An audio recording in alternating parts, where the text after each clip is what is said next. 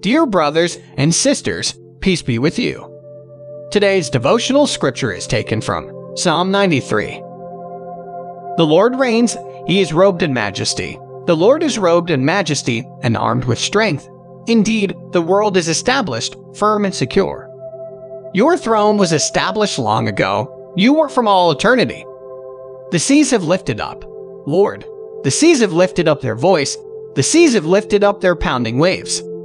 Mightier than the thunder of the great waters, mightier than the breakers of the sea, the Lord on high is mighty.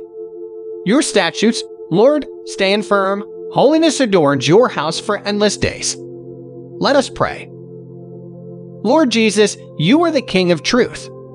Help us to listen to you. May Jesus, your King, bless you with his love. May he help you to know his forgiveness and give you power to serve him. Amen. Today's devotion is brought to you by Growing Faith at Home Ministries.